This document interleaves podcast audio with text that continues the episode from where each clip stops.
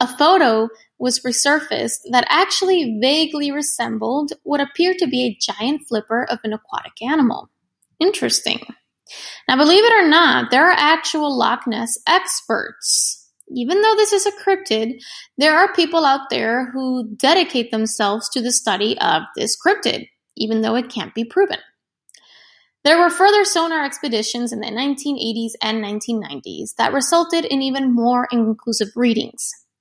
Revelations in 1994 that the infamous 1934 photo was a complete hoax has only slightly dampened the enthusiasm of tourists and investigators for the legendary beast of Loch Ness. Now, yes, perhaps that original initial first photograph in the 1930s was a hoax. However, there have been so many recountings and other pictures that have come up since then. Pictures showing not really quite sure what it is, but when you look at it, it does somewhat resemble the idea behind this Loch Ness creature. The little head out of the water and the little back possibly showing two humps. Now, it's not for sure or certain that it is what we think it is. Perhaps it's a trick of the light, a trick of the eye, a trick of your mind. Maybe a certain object was there. It could even be a snake for all we know.